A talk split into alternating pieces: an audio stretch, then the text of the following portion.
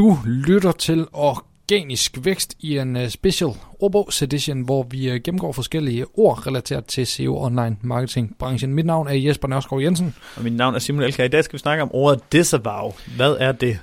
Jamen, uh, det er et ord, jeg kender fra uh, Google Search Console, hvor man har mulighed for at disavow links. Og det, uh, altså, førhen der snakkede man meget om, at man kunne få skadelige links, hvor det var endnu mere aktuelt. I dag der er sådan lidt mere en holdning, at der findes ikke skadelige links. Jeg gør det alligevel for en sikkerheds skyld, hvis jeg får en stor spand porno-links øh, til en af mine sider. Ja, når du nu så, altid gør det. så kan man gå ind øh, i det her øh, disavow-system, og så øh, lave en liste, hvor du fortæller Google, se lige bort fra, fra de her øh, links. Mm. Der er en øh, rimelig udførlig guide derinde, og øh, altså, jeg kunne finde ud af det.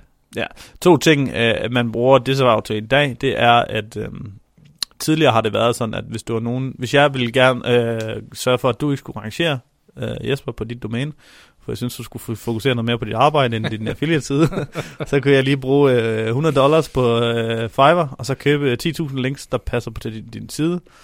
Så kunne du så gå ind og sige til Google, de her, dem vil jeg ikke kendes ved. Altså det så var, du siger, dem, dem vil du ikke øh, øh, ja, have noget ud af.